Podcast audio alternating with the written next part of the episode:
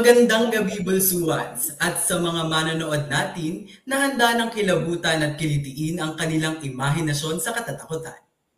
Oras na para sa isang gabing puno ng kababalaghan, kwentong nagkukubli sa dilim at mga pangyayaring nababalot ng misteryo.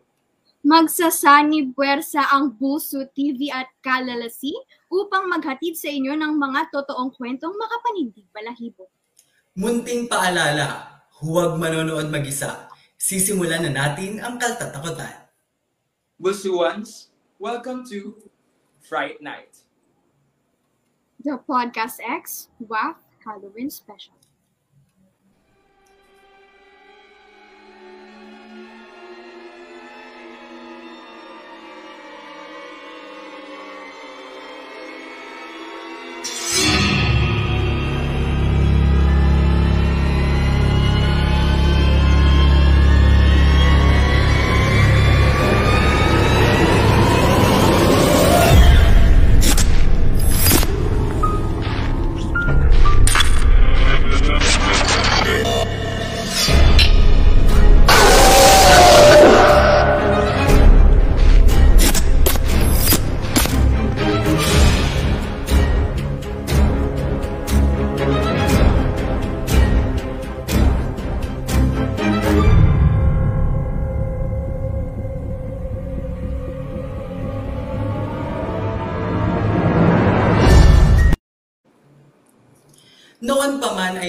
Mga kwentong kababalaghan na, mga istoryang nagmulat sa atin sa mga paniniwalang may mga bagay tulad ng mga ligaw na kaluluwa. Mga kwentong bumuhay sa imahinasyon natin sa mga kakilakilabot na ganap sa paligid. Mga kwentong nagbigay ng ideya sa atin patungkol sa mga kaluluwang hindi pa natatahimik. Para sa unang bahagi ng Fright Night, ating balikan ang mga kwentong katatakutan na ating kinalakihan, mga usong kwentong bayan na nagpatayo sa mga balahibo natin noong ating kabataan. Handa na ba kayong kilabutan? Matakot? Masindak? Ito ang Pinoy Urban Legends and Mysteries. So ayan nga guys, so magsisimula na tayo sa ating segment 1 at ready na siguro tayong matakot at takutin yung ating mga audiences sa mga ihahatid or ikukwento nating mga urban legends na ma, dito lang natin makikita sa Philippines. Siyempre, bago tayo magsimula sa ating first story ay tatanungin ko muna kayo guys kung are you familiar with the wonders na matatagpuan dito sa Philippines? Siguro makakarelate yung ating mga audiences dyan kasi tinuturo na to simula pa lang nung elementary and siguro hanggang ngayon gustong gusto natin to puntahan. At siguro kasi pag nakikita natin sa pictures, ay, nafa-fascinate tayo. And to start the first story, we have the urban legend sa San Juanico Bridge na nagdudugtong sa dalawang islands ng Leyte. So, bago yon syempre i-refresh muna natin yung mga minds natin ng mga audiences natin regarding sa wonders ng Philippines. So, meron tayo dito sa Philippines na malaapa daw na bulkan which is the Mayon Volcano ng Albay. Siyempre, hindi magpapatalo dito yung Mala Hershey's chocolate naman. Kung kanina ay mala apa, ngayon naman daw ay mala Hershey's chocolate na mga burol ng Bohol, which is the Chocolate Hills. Siyempre, sino ba namang ayaw sa pinong buhangin ng Boracay? Alam natin gustong gusto nating makapunta dyan. At ano po ba? Ah, yung ano, hagdang-hagdang palaya ng Banawe. Sino ba naman, simula bata eh, pinakakabisado na sa atin yan. And siguro nga, kanina nabanggit natin, we have the longest bridge here in the Philippines, which is San Juanico Bridge. So sinasabi na ang San Juanico Bridge daw ay ipita- ipinatayo ni former President Ferdinand Marcos as a gift to his wa- to his wife which is Imelda Marcos and the bridge is what do you call this? A symbol of love to the Waraynons kasi pinagko-connect niya yung sister islands ng Samar at ng Leyte. And siguro yung yung construction daw ng San Juanico Bridge ay inabot ng apat na taon. And nag-start ito noong 1969 sa pagkakatanda ko. And umabot daw ito sa 21.9 million dollars. Imagine, super mahal ng ginastos dito para sa Right. bridge na to. And 'di ba, nung na-research ko, sinasabi raw na ang regime ni, Mar- ni Ferdinand Marcos ay kumbaga marami raw infrastructures na napatayo and isa dito yung San Juanico Bridge. And ngayon meron daw nakabalot na misteryo dito. And ngayon, aalamin natin kung ano yun. Sabi nila, meron daw iba't ibang versions ng story nito. Pero iisa lang yung parehas doon. And it involves children. So bakit nga ba children? So balikan natin yung construction ng bridge na to. So sinasabi na hindi lang daw to gawa sa semento. Kumbaga, nung pinatatayo daw ito ay mayroon daw isang babae na nag-oversee or siya yung in charge sa pagpapatayo or sa construction nitong San Juanico Bridge. Pero yung yung babae daw na yun ay nag-consult daw siya sa isang fortune teller sa mahuhula regarding din sa pinapatayo nilang San Juanico Bridge. So ngayon, dahil nag-consult siya, maraming sinabi yung ano, maraming sinabi yung fortune teller, isa lang yung tumatak sa kanya. And ang tumatak sa kanya na sinabi ng fortune teller ay kinakailangan maghalo ng dugo ng bata doon sa semento na pampatayo nung San Juanico Bridge. So agad na naniwala yung babae na ah, siguro kailangan natin magsundin to kasi yun nga, is ano, kumbaga pride to ng mismong regime. At syempre ayaw mapahiya ng mismong rehimen sa taong bayan kasi ito nga yung magsisilbing dugtungan ng Summer at ng Leyte. So ngayon, dahil naniwala yung babae, inutusan niya agad yung mga construction workers doon to kidnap street children. So, ano ba ginawa nila doon sa street childrens? Eh, child, street children, oh my gosh, what may S. So ngayon, ginilitan nila, ginilitan nila tapos yung mga dugo na umaano doon, yung mga dugo na galing sa mga bata, ay hinahalo nila dun sa simento na pinaniniwalaan nila na yun daw yung magpapatibay dito sa bridge na to. And ano yung ginagawa nila dun sa mga labi ng mga bata?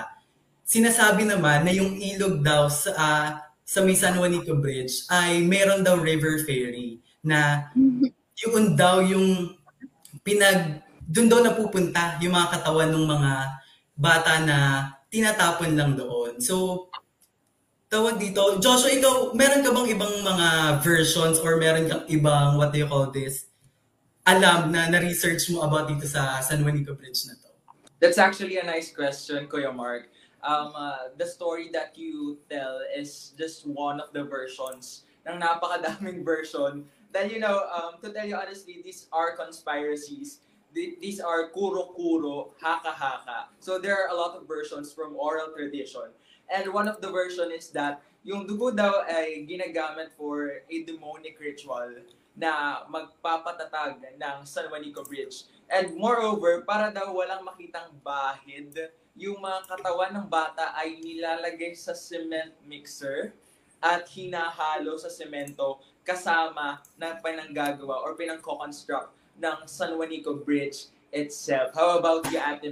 What are your thoughts about this? Well, for me, hindi naman talaga natin may kakaila na um, maniwala yung mga tao dito sa um, legend story na to, di ba? Kasi, tingnan nyo naman, napaka tatag talaga nung San Juanico up until now. Like, ang dami ng dumaan, bagyo and all, ang dami ng calamities. Pero, um, alam nyo yun, ang tatag pa rin niya. Kaya parang yung conspiracy na yon yung uh, yung legend na yun, yung kuro-kuro na yun, andun pa rin sa kanila eh. ba diba, Mark? Mm-mm. Kumbaga kasi for them, hanggang ngayon, ano, yun nga yung sinasabi ni Mitch na hanggang ngayon matatag pa rin yung San Juanico Bridge. syempre, alam mo, likas naman sa ating mga Pilipino ang pagiging mapamahiin. Minsan nga magiging chismosa, no? Yung mapamahiin natin, naglilid na siya sa pagiging chismosa. Sinasabi nga ngayon ng mga millennial or ng Gen Z ay marites daw ang mga Pinoy. And siguro dahil doon, dahil sa, yun nga, nakikita nila na na nakatayo pa rin yung San Juanico Bridge kahit na super daming calamities na dumaan dito sa Philippines. Feeling ko yung ano, yung nakikita nila na yun na katatagan ng San Juanico Bridge, naka, naikakabit pa rin nila yung ano eh, yung story. Yung story na meron niyang dugo. Kumbaga, hindi na maiaalis sa, sa history or sa culture ng mga taga Summer and Leyte na ah, itong San Juanico Bridge ay pinahihirap, pin, sinasangkapan ito ng dugo ng mga bata. So, ikaw, Josh. Siguro, mm-hmm. um, there's actually one more thing about this San Juanico Bridge that I know about. Yung kay Imelda Marcos daw, since it's a gift from Imelda Marcos at nalaman ng River Ferry na ganun yung ginagawa nila sa mga bata, ay isinumpa umano ng diwata si Imelda Marcos na magkaroon ng kaliskis sa binte. That's why ang sabi sa conspiracy, madalas nating nakikita si Imelda Marcos wearing long um, dresses or uh, palagi natin nakikita na elegant looking dahil sa sobrang hahaba ng mga, mga suot niya just to cover up the kaliskis on uh, the binte. Oh, di ba? We're so conyo for tonight. Yung mga kaliskis or the scales na nakita natin sa binte ni Imelda Marcos. Pero that's just a conspiracy, no? Baka mamaya pag nakita niyo si Imelda dumaan, itaas yung dress niya just to look for the scale. So it's just a conspiracy. Mamako lang pa ako sa live na to, ano? So, um, to wrap it up siguro, let's look at the San Juanico Bridge this way. Kasi more than the conspiracy, tignan natin how passionate the Filipinos are of connecting islands to islands. You know, yeah. just for the loved ones um, uh, swimming the, the oceans, the seas, climbing the mountains, just to be with your loved ones. At ganon ka-dedicated ang mga Pilipino na kahit archipelagic country tayo, layo-layo ang isla natin, pero we can connect it like the San Juanico Bridge. And let's just look at it that way. Now, moving forward, meron akong panibagong kwento about this. Mas madugo nga lang sa mga inalay, di ko ano, na mga bata sa San, Juan, San Juanico Bridge. Let's move on to our next story.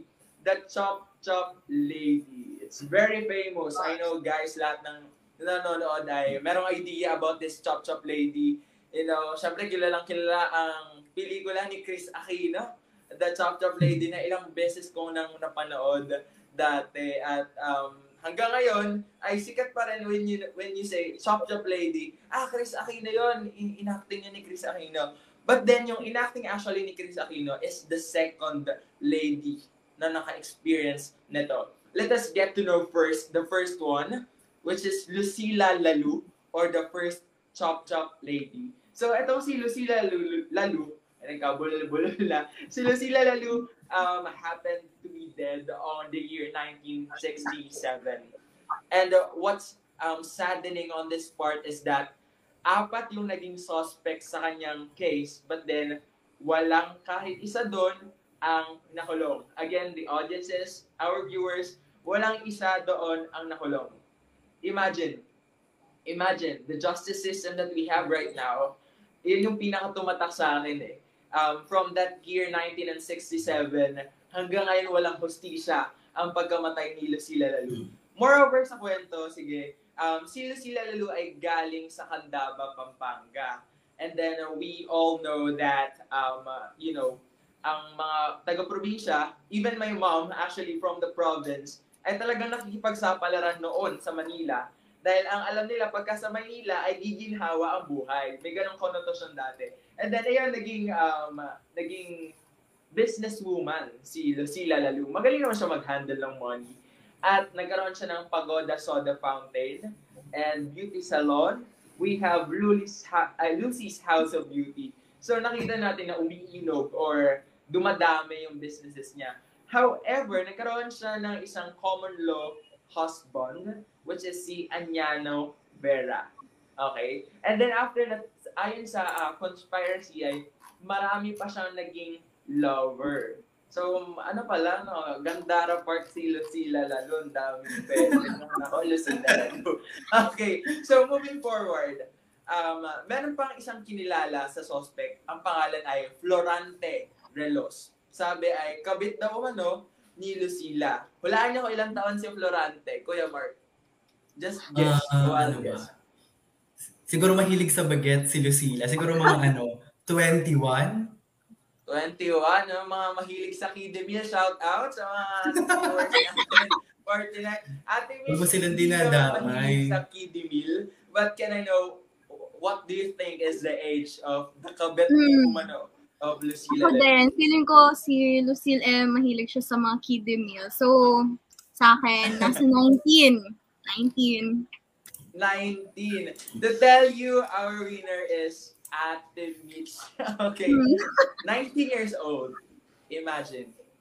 19 years old ang naging ka-affair umano ni Lucila Lalu. At isa siya sa mga naging suspect. However, moving forward on the story, nalaman na si um, si Flora I mean si Florante Relos na di umano yung kabit ni Lucila ay not guilty of the case dahil wala siya doon sa um, naging crime scene. However, merong lumabas na mga balita, nakita di umano, nakalimutan ko pala yung kwento sa inyo. The first one, ang nakita ay ang hita, hita ni Lucila Lalu on May 29, 1967 sa garbage bin malapit sa kanyang cocktail lunch. And then uh, the other one ay nakita sa Guadalupe, headless and legless part. Imagine, headless and legless part of Lucila Lalu ang nakita sa Guadalupe. Kung sino man ang gumawa nito, he's a total psychopath. You know, dahil grabe, ang sabi sa investigasyon ay sobrang methodological daw. Sobrang talino in a way na hindi dapat kamanghaan ng um, ng suspect or ng gumawa ng, ng criminal na ito dahil ang mga um, parts daw ng katawan ni Lucila Lalu ay perfectly caught. What are your ideas about this, Ate Mitch?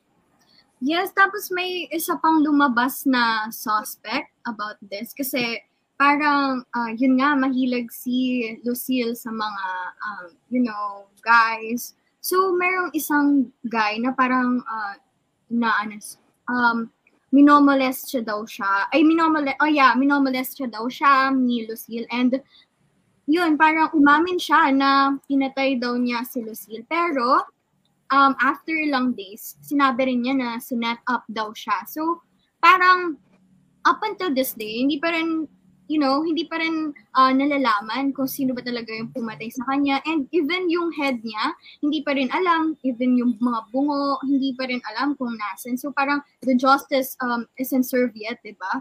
Um, how about you, Mark? Yun nga, to regarding this ano, this case ni Lucila, um, ano siya eh, tawag dito, nagpapakita talaga siya ng patriarchal society natin. Super, ano tawag tayo dito eh, masyado tayong nagtutuon, kumbaga inaalis natin yung paningin natin sa pagkakapantay-pantay ng mga gender. And tingnan nyo, di ba, hindi, hindi nagtuloy, hindi nagtuloy yung kaso niya.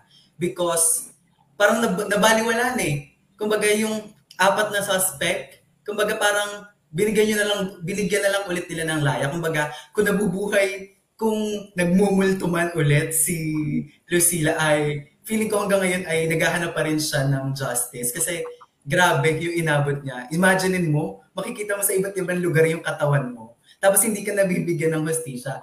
How about you, Mitch?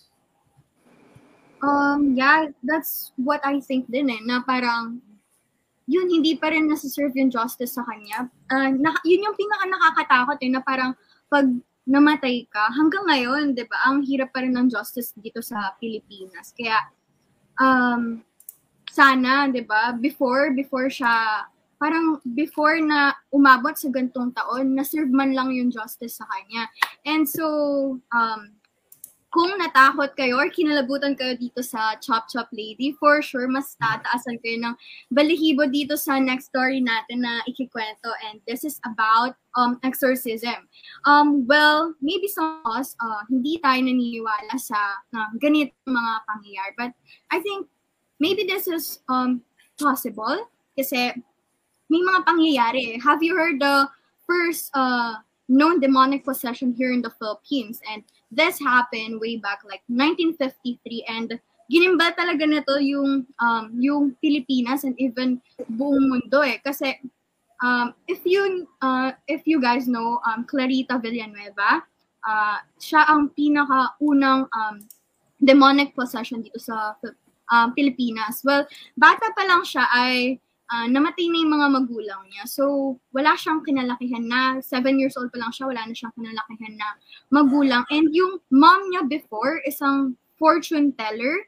And parang, uh, based on my research, sabi pa nun na nakikita daw niya yung uh, mother niya na after ng panghuhula session or mga rituals, uh, pag binayaran na, uh, eh, eh, ano na lang, parang okay lang, parang niloloko lang niya yung mga tao. So, nung namatay si, yung namatay yung mother niya, so si Clarita na lang, pumasok si Clarita at the age of um, 17 sa um, sa pagiging um, prostitute. Tapos, one day, uh, meron siyang isang kliyente. Hindi niya naman akalain na yung magiging kliyente niya pala ay isang police kasi hindi naka-uniform, of course. Tapos, dahil nga minor, eh, eh, hinuli siya. So, dun sa bilangguan, dun na nag-start yung, yung parang kakaibang pangyayari kay uh, Clarita. So, yun nga, parang, alam niyo yung mga possessed uh, people na parang uh, kakaiba na yung mga ginagawa nila, like mga nagsusunog daw sila, yung voice nila, iba na, and all. So, doon, nagtaka na yung mga iba kasi meron din siyang mga bites like mga kagat and nagmamarka to sa katawan niya and nagiging bruise, nagiging pasa. So, by that, nagtaka na yung ilan sa mga uh, prison doon, even the um, the guards, the chief, nagtaka na sila. So, dinala nila si um, Clarita sa hospital sa kulungan. And meron doon isang doctor na parang siya mismo nakatuklas na nangyayari kay Clarita about the possession. So, um, ayun, sinabi na parang tumawag na sila ng mga um, specialist, ng mga doctors kasi nga um, first time nila maka-encounter ng ganong um, pangyayari. So, um, yun, uh, nilabas nila yun sa press, sa media, and nakarating to sa US, sa China, and nagpadala sila ng mga doctors, ng mga professional doctors and all. Tapos, yun, sinabi nila na um, may mga kung ano na silang findings, pero hindi naman yun nagagaling. So, uh, lumabas na rin to sa iba't ibang newspapers sa ibang bansa like Switzerland, sa America, and ang pinaka nakapag-resolve lang dito ay isang pastor. And that pastor was named um, what do you call? Pastor Lester Sum, um, Sumral. Si Pastor Lester Sumral. Siya yung nakapag-alis at, at um, three-day con- confronta- confrontation daw. And yun, after that, nawala yung um, nawala yung mga demons kay Lucille, ay kay Clarita, I mean. Um, tapos, yeah, that's that's the story. Um, parang nakakat, ano siya, na parang, you know, meron palang ganong bagay na nagpo-possess sa'yo. ba diba, uh, Mark? Oo, to ano, to wrap it up, tong story ni Clarita Villanueva. Napanood niyo ba yung ano, yung film na Seclusion ni Red Bustamante and ni Ronnie Alonte? Basta yun, yung Seclusion, it's about faith healing din. It's about faith healing na si Red Bustamante ay isa siyang nagpapagaling siya ng mga tao by nagsusuka siya yun, may sinusuka siyang black. Tapos nag, na, napapagaling niya na na sinasabi na yung sinusuka daw niya yung yung mismong sakit nung pina, pinapagaling niya. Mm-mm. Nagsusuka siya, super ano noon, super disgusting. Tapos ano, ang nangyari, ano siya eh, parang maihahalin tulad natin yun sa story ni ano, sa story ni Clarita na lumaki siya sa isang family na faith healer and dahil nga, di ba sabi ni Mitch kanina ay niloloko-loko, kumbaga parang laro lang para sa kanila. Yes, yung mom Siguro, niya. Siguro it's ano, it's malaki rin ano yun, malaking factor kung bakit nagkaganon yung ano ni ni Lus- ni Clarita rather. Puro tayo Lucila, ayaw nating mag-move on sa Chop Chop Lane. Pag silo sila, Move on na.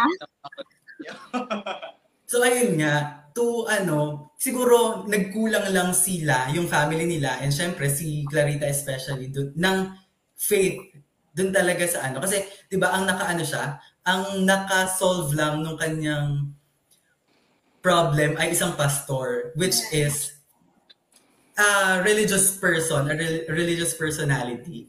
And kung ayun nga, kung kanina ay tinulungan ng isang pastor ang ating victim or ang ating possessed na kaibigan, si Clarita.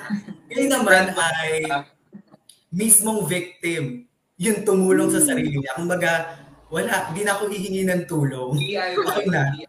Oo, itabi nyo. Ako na. Yun. And this is the story of Teresita Basa solving her own murder case. So, first kilalanin natin kung sino nga ba si Teresita Basa. So, sinasabi na si Teresita Basa daw ay isang Filipina na nag-move sa Chicago to study music. Kumbaga yung course niya ah, ay music na pinagpatuloy niya sa Amerika. Tapos, siguro nakatapos na siya, pero hindi siya nag-land sa field niya sa music. But, nag-ano siya, naging respiratory therapist siya sa isang hos- hospital sa Edgewater sa Chicago. And yung personality daw ni Teresita ay matahimik lang, kumbaga reserved person siya, kumbaga dalagang Pilipina daw si Teresita Basa no? Na hindi naman siya sa introvert pero hindi mo agad malalaman yung personality niya hanggat hindi kayo close. Feeling ko may mga ganyang tayong mga audiences dyan. At ayun nga, nung kinagabihan daw ay magde-deliver daw siya ng ticket for an event sa kanyang colleague. Tapos, after few hours, bumalik na siya. Then, few hours ulit ay nakita na nasusunog daw. Nasusunog daw yung bahay ni Teresita. Tapos, dahil nalaman ito, nal- nalaman ito ng pulisya ay agad itong pinuntahan. Tapos, nakita nila na patay na si Teresita. Patay na si Teresita. At nakita na yung mismong sunog pala ay isang parang ano tawag dito, tinakpan ng sunog yung pagpatay kay Teresita. So ngayon, nakakita sila doon ng isang evidence na may note doon sa journal ni Teresita na this ticket was for AS. A ticket for AS, ganon. Tapos AS, parang, ano you call, initials. Tapos, few months, natahimik yung case. Five months after, may isang detective na nagngangalang Joe. Si Joe ay may asawa naman na pangalan ay Remy. So si Joe at Remy ay si Joe ay detective. Tapos one night may hindi hindi siya ma, ma- ano, hindi siya mapa, hindi siya mapakali dahil si Remy na asawa niya ay kumikilos na ng iba. Kumbaga, ay iba na tong asawa ko, hindi na siya ano, hindi na siya normal. May iba na Hindi na siya nangyayari. Hindi na yan yung asawa niya. Oo. Mula telenovela, ganon. Tapos, yung, that night, biglang nag-iba yung boses ni Remy, na asawa ni Joe. At nalaman nila na yung boses na yon ay si Teresita. Kumbaga, si Teresita ay sinaniban niya si Remy. Tapos sinabi ni Teresita sa katawan ni Remy kay Joe na ang tunay na pumatay sa akin ay si Alan Showery, which is the initials na nakalagay dun sa journal niya na AS. So si Alan Showery yung binanggit ni Teresita nung pinoses niya si Remy. So ngayon, hindi ito ano, hindi ito inaksyonan ni Joe as a detective. Kumbaga wala siyang ginawa dito kasi naging normal ulit yung asawa niya after ano, pero nandun pa rin sa kanya yun eh, hindi pa rin niya makalimutan. Tapos few days after ay muli na namang, ano, hindi na naman mapakali si Remy dahil nag-iiba na naman yung ano niya. Yung pala, sinaniban ulit siya ni Teresita for the second time. And tinanong ni Teresita kay Joe na bakit hindi mo inimbestigahan? Hindi mo inimbestigahan yung ano, na, ayun na si Alan Shower na sinabi ko na sa'yo. Then doon na nag-start si Joe na investigahan. Sinabi ni Teresita na si Alan Showery yon kasi as, si Alan Showery nga pala ay nag-aayos ng TV ni Teresita. Tapos, that night na pagkatapos umuwi ni Teresita nung nagbigay siya ng ticket, inaayos niya yung TV. Tapos umalis na si umalis na si Alan, pero may intention siya na nakawan yung bahay ni Re, ni Teresita. So ang ginawa niya dahil nandun si Teresita, sinaksak niya. Tapos nagkaroon daw ng sexual assault din doon sa ano. So ngayon, kinover up ito ni Alan sa paggawa ng sunog. So 'di ba grabe yung ano eh, grabe yung utak, masyadong ano, mala film yung utak ni Alan Showery na super talino, super talino niya pero grabe, super ano. Ikaw Joshua, ano yung masasabi mo regarding dito sa case ni Teresita Basa? Siguro more than sa nakakatakot na pangyayaring yun. Or more than the fact na DIY. Siguro, Pilipinas, may problema sa justice system. Ito na ang sagot. Do it yourself. Pag ginawan ka ng crime, do it yourself. Anyway, siguro more than that, you know, sa mga nakakatakot na yun, is, um, let's look at it this way. Yung discrimination of uh, the Filipinos in the other countries. Kasi it's been two months lang, pero the case was declared a cold case, meaning pending na lang. So kung may sumulpot na lang, okay G, tuloy natin to Lods. Pero pag hindi, bala ka Jarn. So parang ganun yung nangyari sa case ni um, Teresita. So in that note, siguro sa mga loved ones natin na OFW, palagi natin silang kumustahin. Uh, let's uh, have a small talk or saglit na kamustahan about them. Now, moving forward, gusto ko sana kayong tanungin, ano yung pinaka-satisfying na napapanood nyo sa internet? Siguro ako muna mag-start. Sobrang nasa-satisfy ako sa internet man o sa hindi, o hindi, or in person man, yung naghahalo ng semento. Di ba? Parang, hindi ka maghalo ka dyan. Sige, maghalo ka dyan. And uh, nakaka-relax lang manood. Yung iba naman nare-relax sa mga pimple popping videos. Or, you know, ako din, nare-relax ako sa tinatanggalan ng ingrown. Na sarap-sarap pag parang... Joshua, ah, uh, dito, sa super relax ni Joshua ay iba-iba na naiisip niya pati semento ay nahalo na sa nahalo na sa thoughts niya. So, ngayon nagsisimula pa lang tayo. Pero siguro kinikilabutan na rin yung iba nating ano. Pero alam ko na super ano pa lang to eh, super light. Super yeah. light pa lang nitong mga stories na to. And masasabi natin na sadyang kakilakilabot nga yung mga kwentong ating kinalakihan na hanggang ngayon ay siyang nagpapatindig sa ating mga balahibo. Oh, okay. Okay. So with that, I guess, sa ako na ikikwento sa inyo about that cement thingy that we have. It's actually another story. So guys, since mas pinaka-kinaabangan natin dito ang ating guest, let's just move forward dahil hindi may pagkakailang ang mga kwentong katatakotang ating kinamulatan ay may iba pa rin kilabot na hatid. Totoo, grabe. Pero bago tayo dumako sa susunod nating mga kwento, ay magkakaroon muna tayo ng maikling break lang naman para makahinga ang mga viewers natin. Of course, pati tayo kasi kinikilabutan na rin ko. Ayun nga. Habang naghihintay ay maaari rin kayong magbahagi ng mga kwentong kababalaghan ng iyong naranasan na maya-maya lamang ay ating pag-uusapan. Just use the hashtag Fright Night, the podcast XWAF Halloween Special. Para sa mga katanungan at clarifications ay maaari kayong mag-message sa Facebook page ng Buso TV or Cal LSC at agad namin kayong tutugunan. Diyan lang kayo, marami pang kwentong hatid ang Podcast X and Walk and Fit. Malay nyo, sa susunod na segment, mga nang, nang ghost na sumulpat sa inyo. Mm. Huwag nyo kaming i-ghost at magbabalik ang... This is Fright Night, the Podcast X WAF Halloween Special.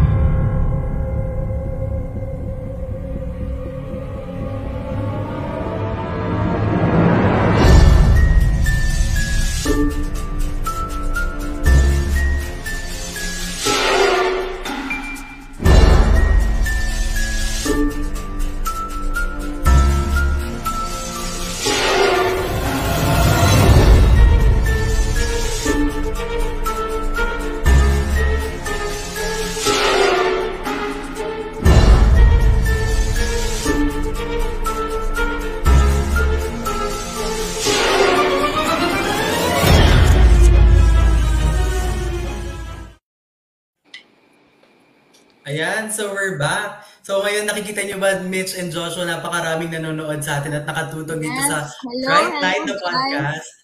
So Nako, ayan, mag-shout out tayo. Mhm. Ayan, So, shoutout ayan. daw. oh. Pa-shoutout naman, Justin Ricasata. Hello! Ayan, hello. Ayan, pa-shout out daw kay Kristen Aubrey. Mhm. Nahiya pa si ate, oh. May M's pa. Okay, pa-shoutout daw sa sa mga anak mo, Gerald Dawaton. Oh. Sige, shoutout sa mga anak ni Gerald kahit parang wala pa naman siya. Ano. Uh, kay Cyril Manahan. Shout out! Hi! Good evening. Sino pa? Wala na. Ayan. Ah, Sa anak ulit ni Gerald. Ayan, ayun ulit. Ayan, kay Clarence Ruiz Tolentino Mercado. Shout out sa'yo dyan. Okay. From David Luna, pa-wash out po. Anong gamit bang detergent soap ang gusto mo? Ha? Paano ba ito masahin? Kay Gwen Dominic Bonnet. Shout out po sa lola kong... Ay, grabe. Parang ang hirap tumawa. Ano ba? Pasensya. My gosh, medyo morbid. Ang pa-shout out na to. Pa-shout out. Ayan. Kay Candy Garcia Pagalilawan, Hello dear, I'm under the water. Please help me. Nako, Okay. medyo ma- mawana na to eh. Hindi na to Halloween eh. From Candy pa rin. From Candy Garcia Pagaliluan. Um, flop, flop, flop. Siguro. Oh my clap- gosh. Clap yan, ha? Clap yan. Oo, clap yun. Let's clap our hands. Mga bata. Okay. Kay, hi kay Asel Castelio. Pa-shoutout daw. Pa-shoutout Juice. Oh, sa'yo pala yan eh. Oh, shout Ben? out Aiden at sa pito mong anak na panganay. Ayan. Panganay yung lahat. Next in line. Do we still have here? Okay. Okay, so we're back dito sa Halloween special ng Podcast X at Walk and Feed.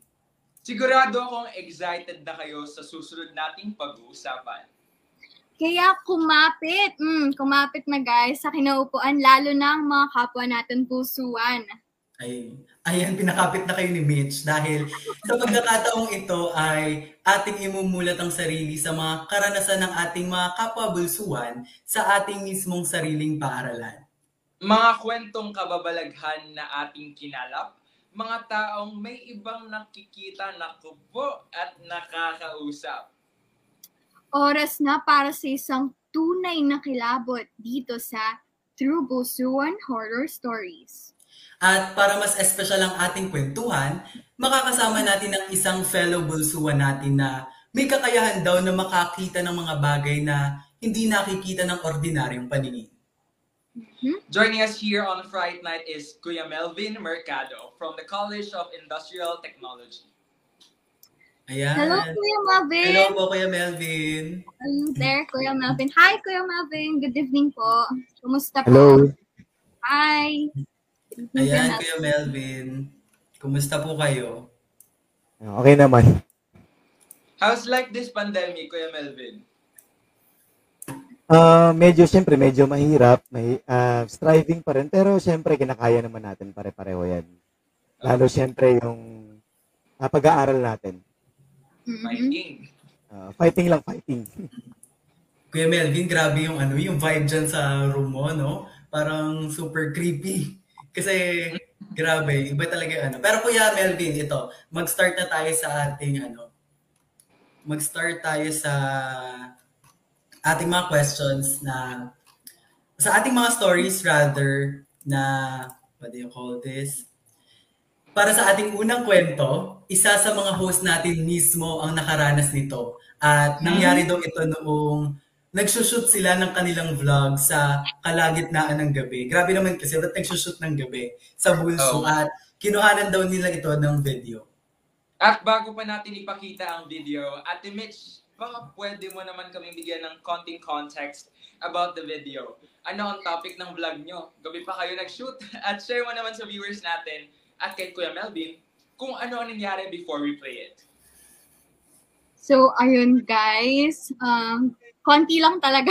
konti lang. Kasi baka bumalik yung takot sa akin at nakakatakot talaga yun. So, ayun, nagkaroon kami ng school project sa yeah, sa isang um, subject nung first year. Tapos um ano rin yun eh, October din. So parang naisip ng prod team na um, i-relate siya sa horror kasi syempre October malapit na mag-Halloween. So yun yung na, na ano namin, it's a vlogging project and and so ayun yung mga ka-team ko, sabi nilang ganun eh mag-Halloween theme tayo.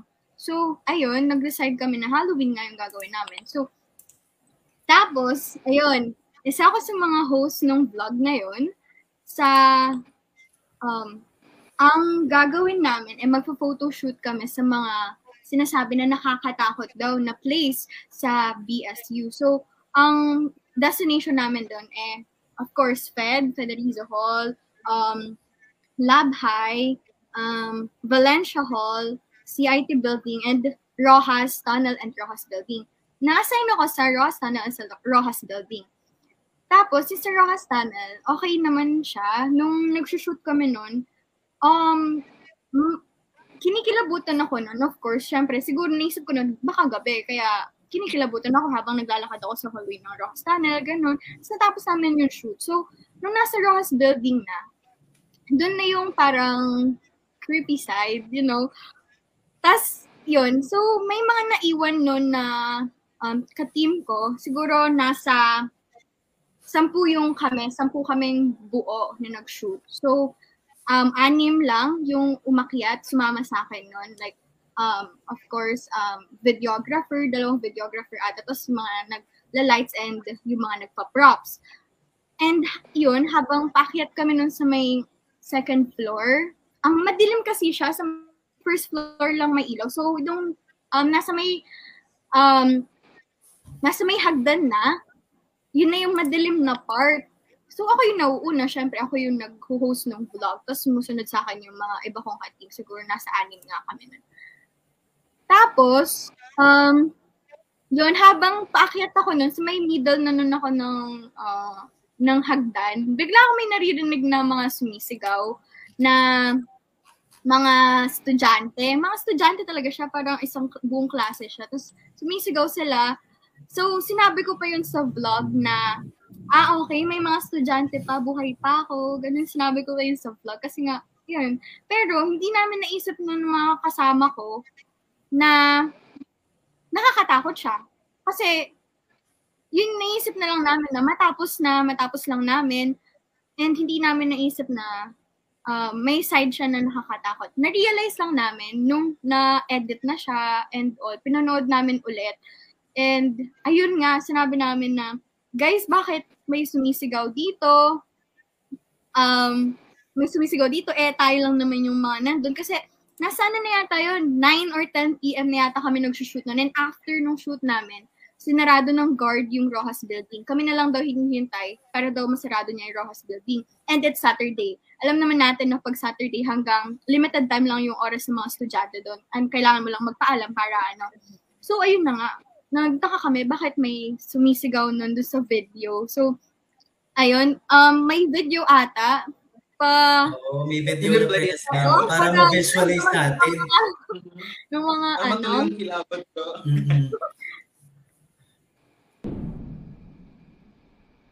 Guys, tapos na tayo sa Rojas Tunnel. Ngayon naman dito tayo sa Rojas Building.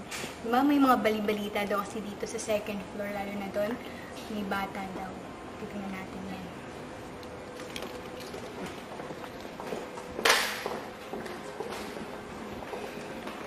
Ang dilim. Oh, ang dilim-dilim. Wait. Kita tayo. Mm, ang dilim-dilim talaga na. Gusto niyo yun? Ang dilim? Dito sa second floor, lalo na dito talaga, yung mga sumisiksik daw, sabi ng mga guard. Yan, may narinig ako. May mga estudyante pa naman. Bukil pa ako. Hindi ko alam. Walang kuwang takot-takot na yun dito. Nandito tayo ngayon para sa challenge show. So, take a shot, conquer our fear. Let's go.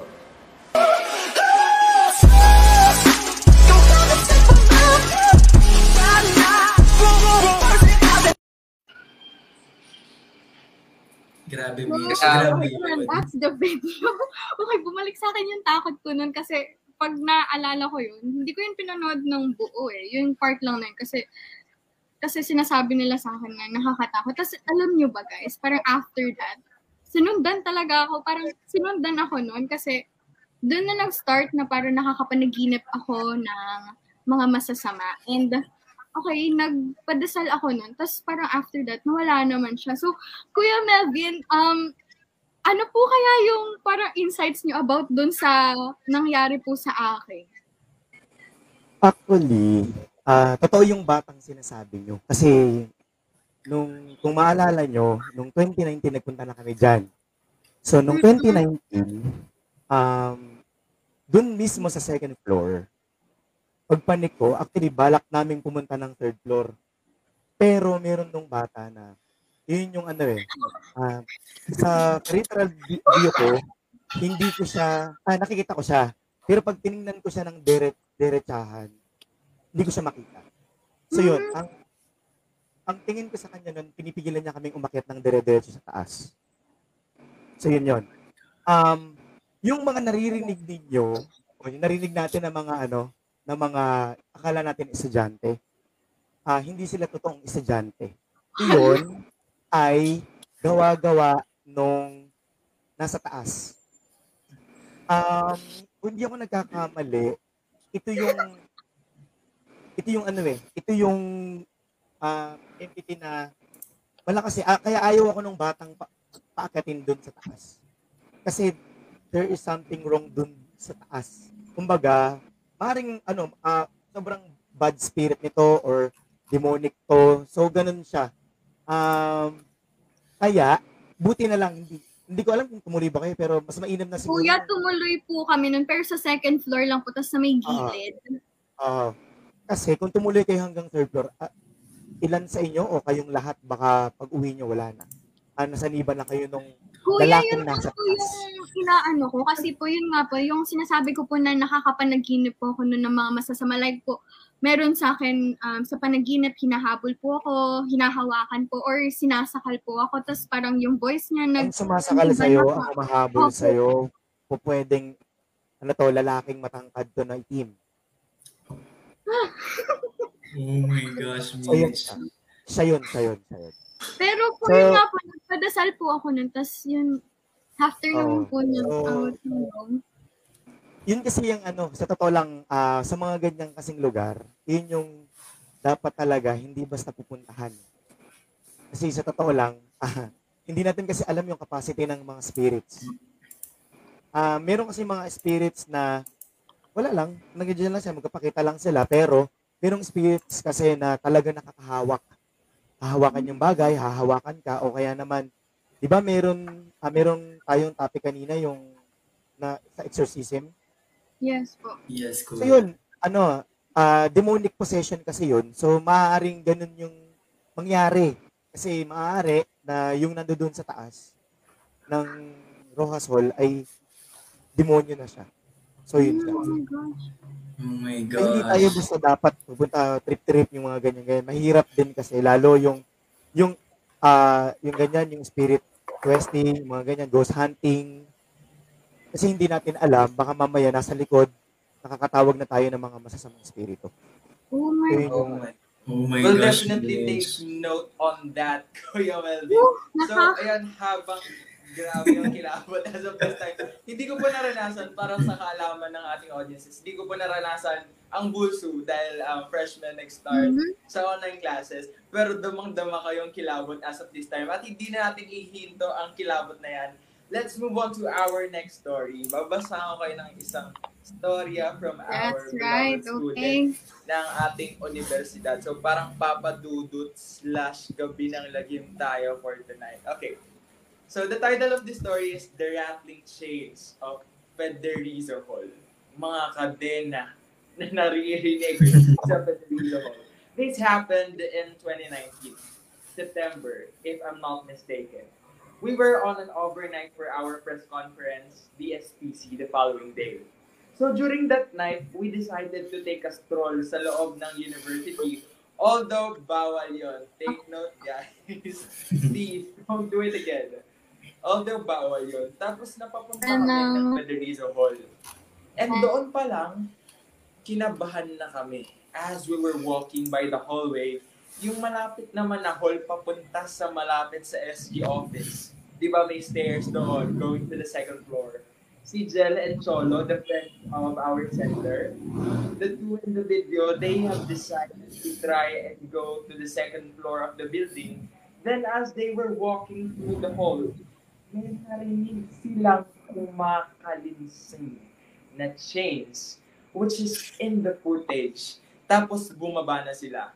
We confirmed na there are no janitors left since sarado naman lahat ng ilaw. And yung mga staff nakikita namin, puro guard lang. With that, I, I wanna watch this video with Mhm. shivering, with shivering giggles dahil medyo nakakilabot talaga ang um, kwento natin na to.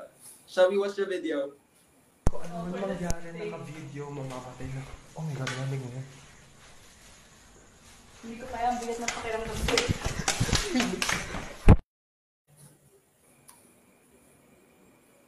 Okay. Medyo na-interrupt ata ang ating video.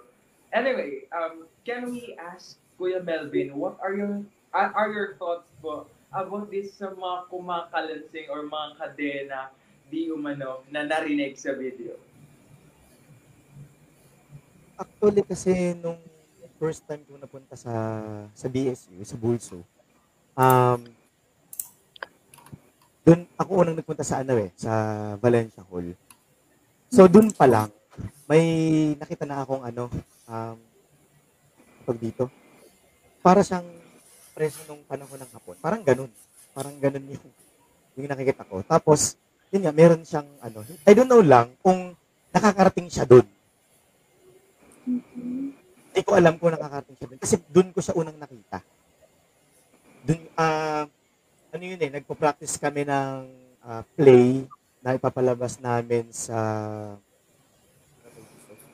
sa KB Gym noon, mga 2011. So doon yun, yun, yung, yun yung first time ko nakapunta ng ng Bulso. Tapos sa doon kami nagpunta sa Valencia kasi doon kami nagpo-practice.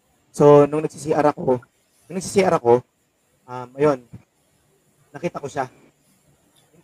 Ano siya, meron nga siyang, actually meron siyang chain, pero di ako sure kung nakakarating siya doon sa sa Federico Hall.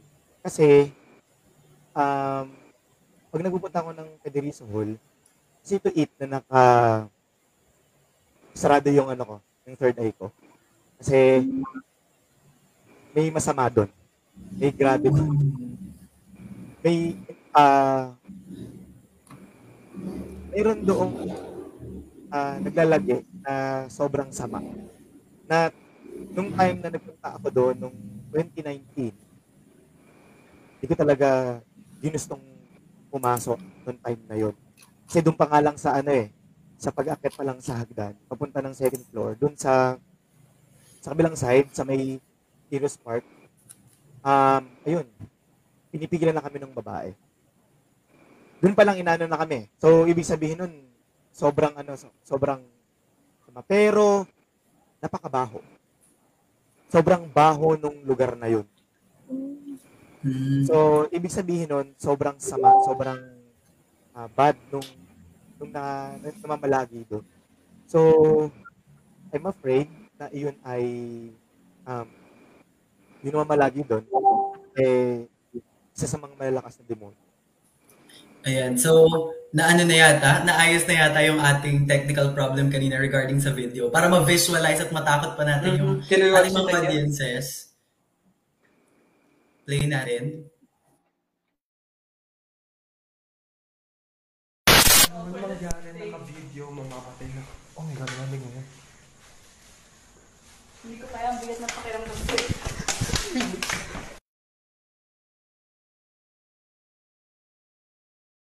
Kung ano man mangyari, naka-video, mamamatay na. Oh my God, lamig mo. Oh my God, lamig mo. Oh my God, lamig mo. Hindi ko kaya ang bigat ng pakiramdam ko. Okay. Ayan, grabe. Ang podcast talaga na to ay nakalaan para manakot ng mga freshies at I sophomores didn't natin up for Grabe. Na Ang bigat. ko eh, ayaw na mag face to face ng mga freshies at ano natin. Kung kanina nga ay nakapunta tayo sa Rojas Hall, kanin ngayon ay katatapos lang natin sa Federizol. Ngayon pupunta naman tayo sa isa pang building sa Bulso, which is Alvarado Hall. At this is our next story na pinamagatang The Creaking Restroom Door. So babasahin natin. Ayan. Hello po, I'm from the College of Arts and Letters. Currently, I'm third year na po. Nangyari ito noong first year ako sa may Alvarado building. Hinatid ko yung friend ko nung time na yon sa room nila dahil maaga pa ako para sa first subject namin. It was around 6.15 a.m., month of February at hindi pa gaanong maliwanag noon. Doon kami dumaan sa may second entrance ng building which is yung malapit sa nagtitinda ng mga siomay at iba pang pagkain. Medyo mapigat yung ambience pagpasok namin pero hindi ko na di ko na lang pinansin dahil hindi naman ako naniniwala sa mga kwento-kwentong naririnig ko sa building na yon. Not until ako mismo yung maka-experience. Natatandaan ko noon na nag-CR muna ako pag akit namin sa second floor. Pagpasok ko sa CR ay walang tao. Chinek ko pa lahat ng cubicles bago ako pumasok ng isang cubicle. Pagpasok ko ay normal naman. Umiihi lang ako, wala rin ako naririnig na pumapasok na iba sa CR na yon. Pagtapos ko ay nag-flash na ako at lumabas na rin. Paglabas ko ay nagsalamin muna ako habang nag-aayos. Pero nagulat ako nung nakita ko yung isang cubicle na katabi ko nung, nung pinasukan ko ay unti-unting bumubukas. Naririnig mo yung tunog ng pagbukas ay mahinang mahina. Kaya tumakbo agad ako. Ayan. So super creepy. Ano, Kuya Michael, ano yung thoughts mo naman dito sa creepy na restroom daw dito sa Alvarado Hall? Um, one time nagkaklase kami sa PAL uh, with Sir Andy Pignon. Um, isang beses, biglang yung yung pinto sumarado ng malakas wala namang hangin. And then, dun, gulat siya, nagulat si, ano, si Sir. Tapos sabi niya sa akin, ah, nakita mo ba yun? Ah, sabi ko na lang sa kanya, no, no sir, wala, wala, wala. Pero ang totoo, pinabuli ko siya dun sa may ano, sa may CR, sa kabila naman. Pero, ang, naka, ang ano dun, hindi ko alam, na bumaba pala yung ano na to. Ito, lalaki to. Lalaki tong, ah, actually, anino lang naman yung nakita ko. Or, hindi ako sigurado kung, kung estudyante ba to o ano ba to. Kasi that time, hinabol ko lang, hinabol ko lang siya. So, I think, ito din yung ano eh, um, naglalaro to eh. Itong, naglalaro kasi na, na- isang beses nakita ko din to dun sa, sa CR din dun sa third floor. At nakita ko din siyang nakikihalubilo sa mga students. So, akala mo, akala mo lang naman, eh, anino lang, bigla lang dumadaan. Akala mo ganun lang. So, akala mo, ah, wala lang. Pero ang totoo, eh, hindi ko alam, di, actually, hindi ko din siya magets kung kaluluwa, kaluluwa ba to o, o anong spirit ito. Kasi, ah, nakakahawak siya ng bagay. Kaya medyo, medyo ano, nakakatakot kasi. Kasi ano, um, ang spirit o ang kaluluwa kapag nakakahawak ng ng bagay ay ano yan, malakas malakas yung kanyang ah, energy. So, maaari siyang makasakit at nakakatakot yun. Ayan, Kuya Melvin. Curious lang ako, ano, kailan niyo po ba na-discover na may kakayahan po kayo sa ganito, na makakita po kayo ng spirits? And paano niyo po ito na-discover? Unang beses akong nakakita, um, I think grade 4 ako noon. Tapos, nagsimba ako dito sa may ano, sa may barihan. May Santissima, yung bisita. Hmm. Mayroon din yung mga nagagamot sa gilid, yung mga naghihilot, ganyan, ganyan, ganyan. Tapos, tinawag ako ng isang matandang babae. Tapos, sabi niya lang sa akin, Ato, nakikita mo ba yung ano? Nakikita mo ba yung yung babae dun sa may labasan? Sabi ko, opo. Ano yung, ano yung tsura niya? Sabi ko, eh, nakapangkasal. Tapos po, black and white. Ba't po ba ganun? Sabi ko, ba't po wala lang siya, wala siyang kulay? Tapos ang paliwanag na lang niya sa akin, sabi niya, alam mo ba, ikaw lang ang nakakakita niyan at saka ako. Bakit? Ang yun ang ano ko, yun ang tanong ko sa kanya, bakit po ba? Sabi niya, kasi nakita ko, na, nakita ko, nung paglingon mo, naramdaman na kita. Bukas yung third eye mo. Ang problema, hindi mo alam na yung iba mong nakikita, kala mo, totoong tao pa din. Pero hindi mo alam, mga kaluluwa na pala sila. O kaya mga spirits. So, ang sinasabi lang niya sa akin that time, mag-iingat ka kasi baka mamaya, lapitan ka ng demonyo kasi gusto nila yan. Oh my gosh. That's very interesting. Our next question po kayo, Melvin, kahit na, medyo nakakagatog yung sagot nyo pa lang sa first question. Sa tagal nyo pong nakakakita and nakakaramdam ng spirits, ano po yung most unforgettable na experience nyo? Nagpa-practice kami ng sinakulo around 2007 yata yun. Sa sa Kanyogan, dito sa Malolos. So meron dong malaking bakanting lote, tapos sa may bandang dulo parang basurahan siya. And then, nung panahon na yun, nakikita ko yung lalaking to. Medyo chubby na kalbo. Pero hindi ko nakikita yung mukha niya nung panahon na yun. So, ang tawag ko lang sa kanya si best friend. Best friend lang kasi. Wala lang, nakikiano lang siya. Pero hindi naman siya lumalapit sa amin. So, vaccine na sinakulo, ganyan, ganyan, ganyan. One time, ah, ano na namin yun eh, at dress rehearsal na namin yun. Nakita ko siya. Malapit na malapit na sa amin. Nakatalikod. So, sabi ko, best, parang ginagawa mo dyan? So, uh, cool lang, wala lang, kasi sanay na nga. Ang ikinahindi ko, nang paglingon ko sa kanya, wakwak yung mukha niya. Kasi sinababakbak. Yung dugo tumutulo, ganyan. So, natakot ako, nata- sobrang takot ko talaga. So, sinabi ko dun sa mga kasama ko, sabi ko, may, nakikita ko dun, ito, ito, ito. Ganyan, ganyan. Tapos, so, nawala na siya. Biglang nawala tong si best friend. Tinatawag ko best friend. Wala na siya, hindi na siya nagpakita. Hindi kilabutan pa rin ako hanggang ngayon. Um, bigla, bigla na lang, itong kasama kong isa, naghahasa siya ng, ng kutsilyo. May humangin, may hangin na malakas, akong naramdaman, sobrang lamig niya. Iba yung sabi ko, iba to, sabi ko gano'n. Mayroong ano, may pumunta.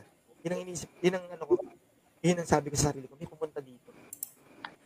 Paglingon ko ngayon dun sa naghahasa ng kutsilyo, nakatingin sa akin, yung kulay ng mata niya, yung pinaka pupil, kulay red. Nagre-red na siya. So sinabi ko na dun sa mga sabi ko, tingnan nyo, sabi ko, tingnan nyo, tingnan nyo, tingnan nyo, tingnan nyo siya, sabi ko ganun. Merong something na nangyayari sa kanya. So nagre-red yung ano. Tapos, ang ginawa nila, so, ano lang, sabi ng mga kasama din, mga kasama namin, Sige, kuya, ano ka lang, uh, kung masyado magpanik, kung magpanik, hawakan mo lang yung ulo niya. Ang problema, nung hinawakan ko yung ulo niya, nakipagtitigan siya sa akin. Doon ko naramdaman yung bigat. Alam niyo yung bigat na may dalawang tao nakapasan sa likod mo. So yun, yun yung yun yung pinakamagarang naramdaman ko, naranasan ko bilang nakakita ng ng mga spirits, bilang may third eye, nararamdaman ko din siya. Sobrang bigat niya. Kaya sabi ko, kayo yung humawak. Kayo na yung humawak kasi hindi ko na to kaya. Baka kasi ang mangyari, mamatay ako. Kuya, ask ko lang, ano po yung feeling na nakakakita kayo? Ah, takot pa rin po ba kayo? Nandun pa rin po ba yung takot sa inyo? May mga pagkakataon nakakatakot talaga. Yung kahit na doon ka na sa halimbawa, kasi dito sa amin merong, merong kalsada na dinadaanan. Actually, kahit anong oras ng hating gabi, kahit anong ano. Kasi madilim siya, sobrang dilim niya. Tapos masukal, puro puno. Tapos lumang daan. So, pag nakita mo siya, um, nakakatakot talaga. Actually, marami nang naka-experience doon sa lugar na yon. Hindi lang ako. Sobrang dami na at maraming beses ko na siyang na-experience. So, may, may, may pagkakataon pa din na ano, uh, tinatawag na sinasabi ng mga matatanda, sinisidlan ako ng takot. So, meron akong meron pa rin time na ganun. Kasi, uh, ibig sabihin nun, yung mga panahon na yun, yun yung malakas yung aura nila, malakas yung energy, na maaari ka nilang saktan. Grabe, Kuya Melvin.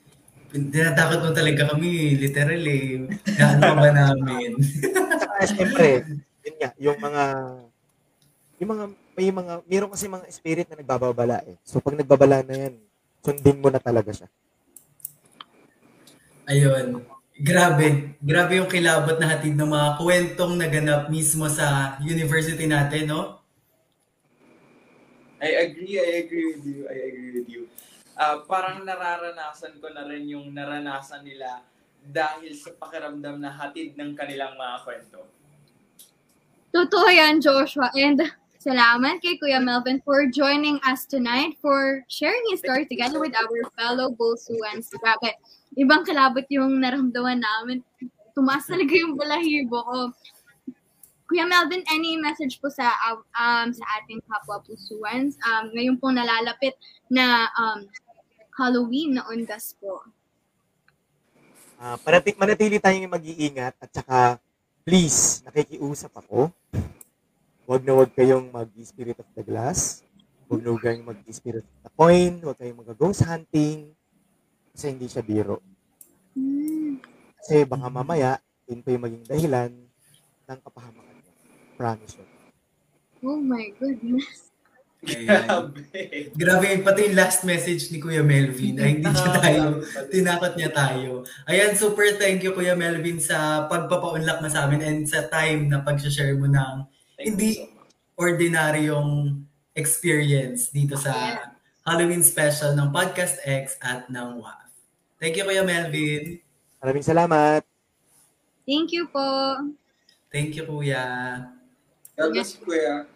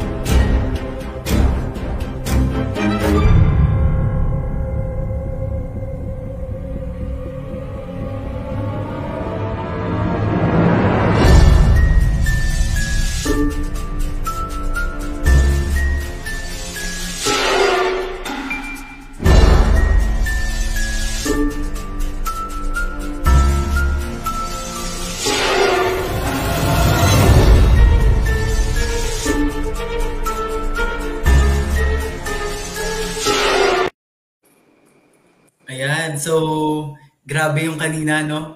Mga Parang ang hirap mag-move on. Alam mo ba, alam niyo ba, may ano, may nag-message sa akin ngayon na kabatch namin ni Mitch. Ayan, shout out kay Erwin. Hindi raw siya makapagluto ngayon. 1 p.m. Hindi raw siya makababa dahil may pa-video daw. Hindi raw niya inaasahan. Sabi podcast pero may video. shout out sa iyo dyan. And may isa pa nag-message sa akin, friend ng aking friend, na shout out daw kay Claire Vendivel. Nagpapa-shout out siya dahil birthday daw niya tomorrow, this 12 Hi, happy midnight. Happy birthday, Happy advance. birthday! Gandang salubong na to for you. Oo nga. Ako naman, uh, may nag-message din sa, sa akin. Um, shout out kay Clint Calanog. Mm, stay tuned. One, Mm. Ka lang dyan. Tapos, uh, pa-shoutout din kay Algerine Perez. Hi, mm, nood lang. And kay Valerie, Le- kay Valerie, hi. Hi, Val. Um, Grabe. sana nag-enjoy ko manood. Ayan, may shout out. Okay. Josh. Siguro before I, I, I read those, pa-shoutout din daw sa nag-message sa akin, si Alexis Cal Espiridion. Uh, uh, very, di na siya natutulog just watching this. And of course, ang lahat na tumulong sa akin for this. Thank you so much, Neil Hernandez Domingo. Ayan, pa-shoutout din. And shall we read the first one here? We have Angelo Cruz. From Bob 2A daw, shout out or igo ghost kayo. Mhm. My God. Ayan, Kay, shout um, out daw. Go. Oh, kay Aldrin Karangan Ape. Pa-shoutout kay Kill Joseph Cabreza. Hi. Hi. Ayan, kay shout out daw kay yan galing kay Lordan Fajardo Acuna. Shout out daw sa Bob 18. Cute yun lahat. Totoo yan, Lordan. Ang mga Bob 1A noon ay mas cu- cute talaga ang mga nasa A. shout out. Grabe ka naman kay Ate Mitch. Cute din ang Cute din ng deer.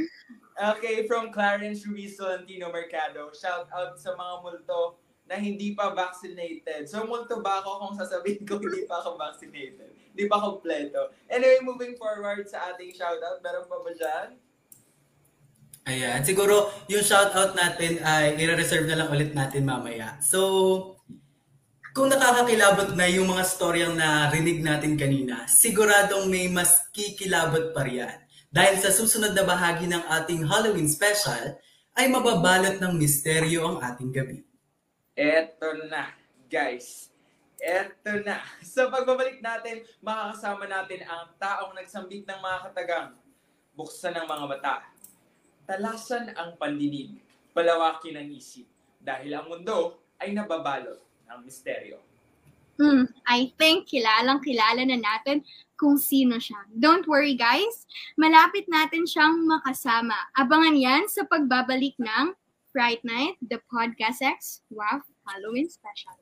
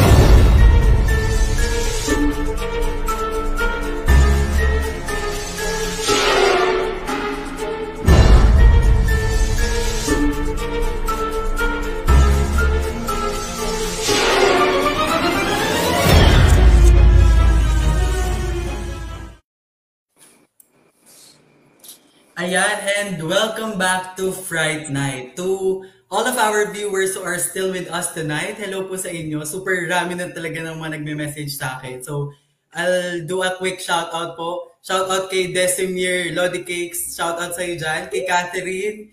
Kay dyan sa mga friends ko na nanonood. And ayun nga, ilang minuto na lamang ay sasapit na ang Halloween. Kaya grabe, ibang kilabot ang nararamdaman ko dito. Super. Totoo, Mark. At kinilabutan din ako for something like a confession that happened just right this moment. And now that we are minutes away from October 31st, let's welcome our final guest for tonight. Ito na ang pinaka-aabangan ng lahat. Yes, wag na natin patagalin pa. Makakasama natin ang isang actor, host, model na kilala rin bilang isang magaling na kontrabida sa mga palagbas na kanyang ginampanan. Siya ang naging boses at mukha ng isang ng isto- ah, mga istoryang katatakutan ng isa sa paborito nating supernatural documentary series, ang Misteryo. Ladies and gentlemen, sa lahat ng bulsuan na kasama natin ngayon, let's give a big virtual round of applause to Mr. Ryan Eigenman. Hello, Mr. Ryan Eigenman. Welcome to Friday Night. I- I'm still in Hi, awe. Hello po. Mr. Ryan. Hello. Hello, pag good Hello evening. everybody. Good evening. Magandang gabi sa lahat. Lahat ng taga-Bulso. Thank you for allowing us to have an interview po kahit ganito ka late night. Thank Oh, you so po, much. sir, thank you po. Thank you po. That's no problem. Sige, go. Fire. Anong. Sir Ryan, Ano bago po tayo mag-proceed sa mga nakakatakot na stories na ibabahagi nyo, gusto lang po namin kayo kumustahin. Yes po. Audible naman po. Um, gusto ko lang po kayong kumustahin about sa life nyo during this pandemic, ngayong quarantine po, in all aspects, sa family, as an actor, and balita po namin may business daw po kayo. Uh, when the pandemic first hit, what, two years ago, uh, syempre, natamaan talaga yung industry namin kasi at first we were we weren't deemed as essential workers uh, so we weren't really allowed to work. Parang last year lang or early this year lang yung nag-start ulit mag-work mga tao getting the groove of it. So yun uh, getting uh, pasulput-sulput guestings here and there tapos yung sabi mo nga yung other businesses that's uh, that's uh, helping out pretty well naman Okay, that's actually nice to know, no? At least uh, we're coping up with this pandemic. Moving on to our second question. Sir Ryan, kung yung mga character na ginagampanan niyo po on television ay mga matatapang, mga palaban, I just want to know if meron pa po ba kayong kinatatakutan in real life na nangyari sa inyong kababalaghan?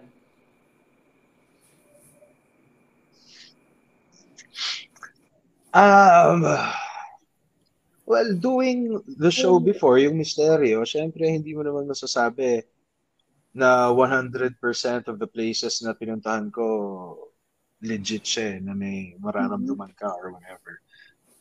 Bilang uh, ang meron akong mga na-experience doon. Um, but uh, hindi ko i-deny na meron kasi meron talaga. Um, yung usual psychics na kasama namin when we go around would tell me na yung third eye ko daw was half open. Kung gusto kong pabukas ng todo. Sabi ko, oh, yan, yun lang yan. Kung bubukas yan, bubukas yan mag-isa. Huwag natin pinitin kung ano. Kung kalahati lang siya, eh ako gusto sa kalahati. so, parang hindi naman, hindi naman siya bumukas ng todo. Ganun pa rin.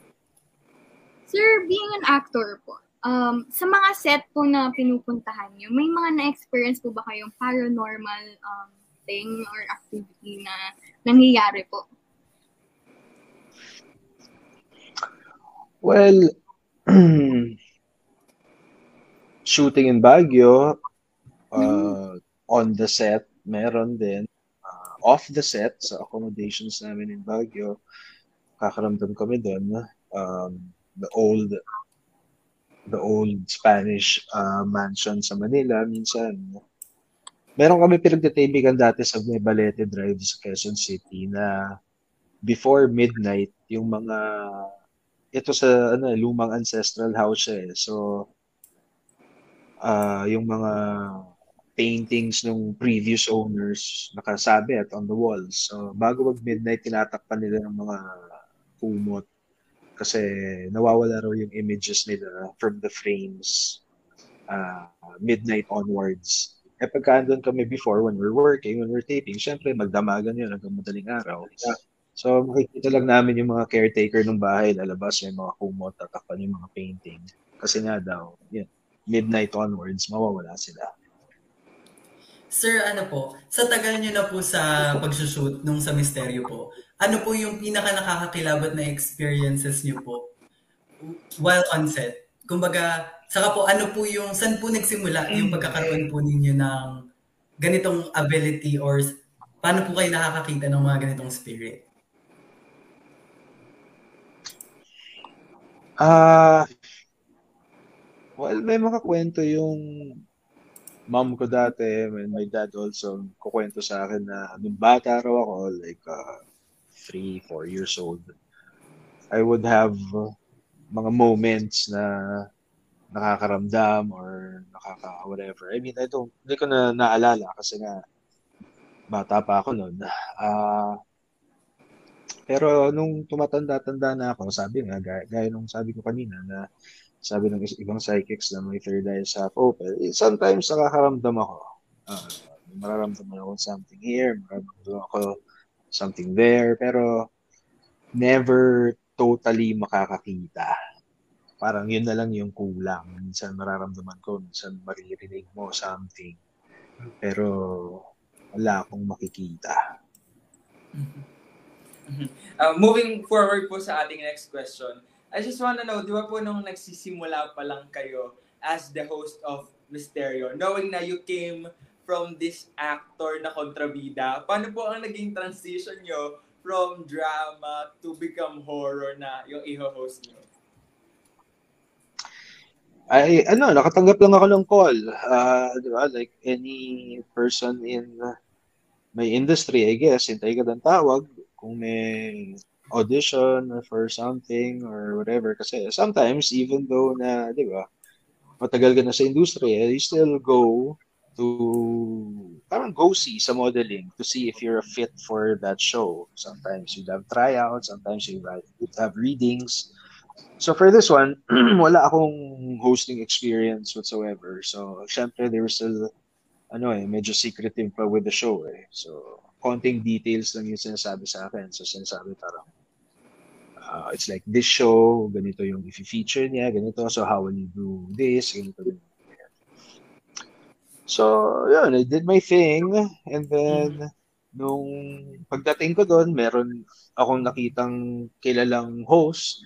Nung natapos ako, meron naman dumating na isa pang kilalang host. And then, uh, I was like, di ba, hindi ko makukuha to. hindi naman hindi naman hosting ang forte ko eh. But di ba, it was a fun day na try Well, I something guess it's new. for you, Sir Ryan, kasi, you know, iba siguro ang kilabot. Hindi ko na mapipili yung ganitong kilabot doon sa linya if iba yung magbabanggit nun. Moving forward to our next question, Ate Mitch, go ahead. Sir, based on our research po, nakaranas ah, daw po kayo ng strange things noong 2014 sa bahay niyo po mismo. Pwede, pwede po ba kayong magbahagi po sa amin ng um, konting karanasan niyo po about doon? Ah, 2014. uh, Ano ba nangyari ng 2014? But I think it was 2011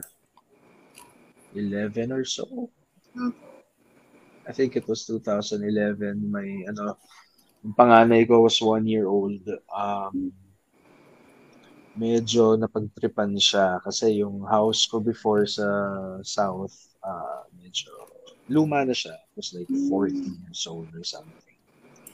Na may dalawang malaking mango tree. I had I had trees in the area na tanda. So, nung pinanganak yung daughter ko, she was uh, 2010, 2011 it happened. Parang laging siya nagkakasakit, laging may something sa kanya na someone told me since siya yung first apo, uh, apple of the eye ng everyone, siya yung pagtritripan to get to us. So, ang dami nagsasabi namin. Nakausap kami, mag-alay daw ako ng brandy and chocolates dun sa puno. Alay daw ako ng brandy and chocolate. Sabihin ko, di ba, no harm, no foul, accept this, and then the next day, supposed to be, I get it and I just throw it away. Uh, then, over and done with na raw yun. Pero sabi ko, hindi ko ano yun eh. Ah, hindi ko hindi ko gagawin, di ba? It's, ibang usapan yung anak ko yung pinag, pinatulan eh, di ba? So, I went out to my garden at 3 a.m. Uh, hinarap ko yung puno. Tapos, uh, nag-away kami ng konti ng puno. And I was like, uh, kung yung pag, ano, patulan ng bata, kung, kung may problema kayo, ito, ako yung, the usual, uh, overly protective father spiel. Yeah, ganun. So, eventually, it stopped naman. Uh, tumigil naman yung nangyari. Uh, peaceful coexistence, I would say. Walang pakialamanan. Sir, may follow-up question po ako sa tinanong ni Mitch. Kasi napanood ko po yung ano, yung episode po nyo na in-interview po kayo sa tunay na buhay. And meron po doon na meron daw po kayo experience nung bata nung with your grandmother po. Pwede niyo po bang i-share ito sa ating mga audiences? Hmm. Well, my grandmother was ano, uh, I was, how old was I? Uh, seven or eight, I think. My grandmother passed away. Uh, karoon lang ng transference of energy na before she passed away, nagkaroon siya ng moment of clarity so she could have a conversation, uh, parang a last connection with my mom. Tapos, nung time na yon nagkaroon ako ng fever na biglang ng spike. Tapos, nung parang tapos na sila, na, nanghina na siya ulit, uh, nawala na yung fever ko. Parang ganun lang, energy transfer for a moment. Hmm. Pero sir, ano, ito po yung mismong question. Um, sa tagal niyo po sa Misteryo, ano po yung para sa inyo yung most unforgettable shooting location niyo po dun sa program? For Misterio? Opo. Mm, I would say Manila City Hall. So in the top, top, it's, it's, up there. Yeah. Mhm. Yeah, a- a- actually, we had just uh, we just had a talk with the Manila City Hall earlier. It's Mhm. about the construction, right, Sir Ryan? Na maraming namatay, tama po ba?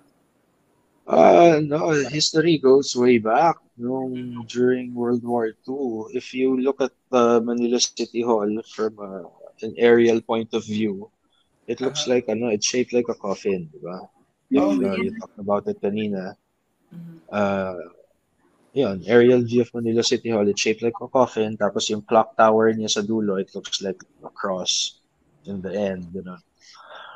And then, yung research, from what I understood from a research before, during World War II, the place was bombed, maraming namatay, ganyan, ganyan. Uh, not all of the bodies were cleared out, parang nung reconstruction, they just built over everything. Tinabunan na lang. Tiring, tinabunan. I see. I see. Mm. I see. History na Mhm. alam ko. That's actually more of the historical side, you know, Sir Ryan, na grabe din Hmm. pala yung dinanas. Imagine yung tinutungtungan mo on Manila City Hall, there are actually people died on that spot at tinabunan na lang sila doon. Moving forward to our next question, what is the most unforgettable story ninyo po sa Misteryo?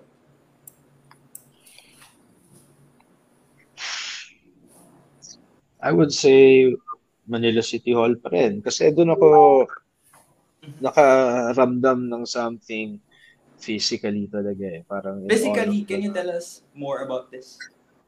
Uh, there was a, nung parang meron sila mga indoor pocket gardens inside Manila City Hall. So I had my little infrared camera with me. Pumasok akong ganun. I was doing my spiel. Naka night vision ako ganun. Tapos parang naramdaman ko may dumaan sa likod ko. Parang may humagod na ganun sa shoulders ko. So I thought all along it was uh, the cameraman na dumaan sa likod ko to go that way to get a better angle or whatever, di ba? So, pagkatingin kong ganun sa kanya, I was like, oh shit, uh, walang tao doon, di ba? Oh my God. Tingin ako sa kabila, they're outside, andun yung camera ko, ah, yung cameraman ko ah, sa labas, kasama ng producer, kasama ng mga ibang tao, so, tingin ako ganun. Sabi ko, okay, wala akong kasama. Pero may naramdaman akong duman sa likod ko. It's like, alright. Sige, balik na ako doon. Pagbalik ko, the psychic that we were with, uh, she was like, uh, naramdaman mo yun, no? Sabi ko, yeah, okay. Uh, ano yung nakita mo? Sabi ko, kasi siya, nakakakita daw siya. So, siya yung tinanong ko, ano nakita mo? Ah, sabi niya, there was like this Spanish-looking lady na lumapit sa akin kasi mukhang Spanish din daw ako. So, Yeah, parang actually. humihingi siya ng ano, parang humihingi siya ng tulong sa akin. She she she knows uh, if I remember correctly, sinasabi na she knows she's dead. She just doesn't understand bakit hindi maka alis doon, bakit hindi maka move on.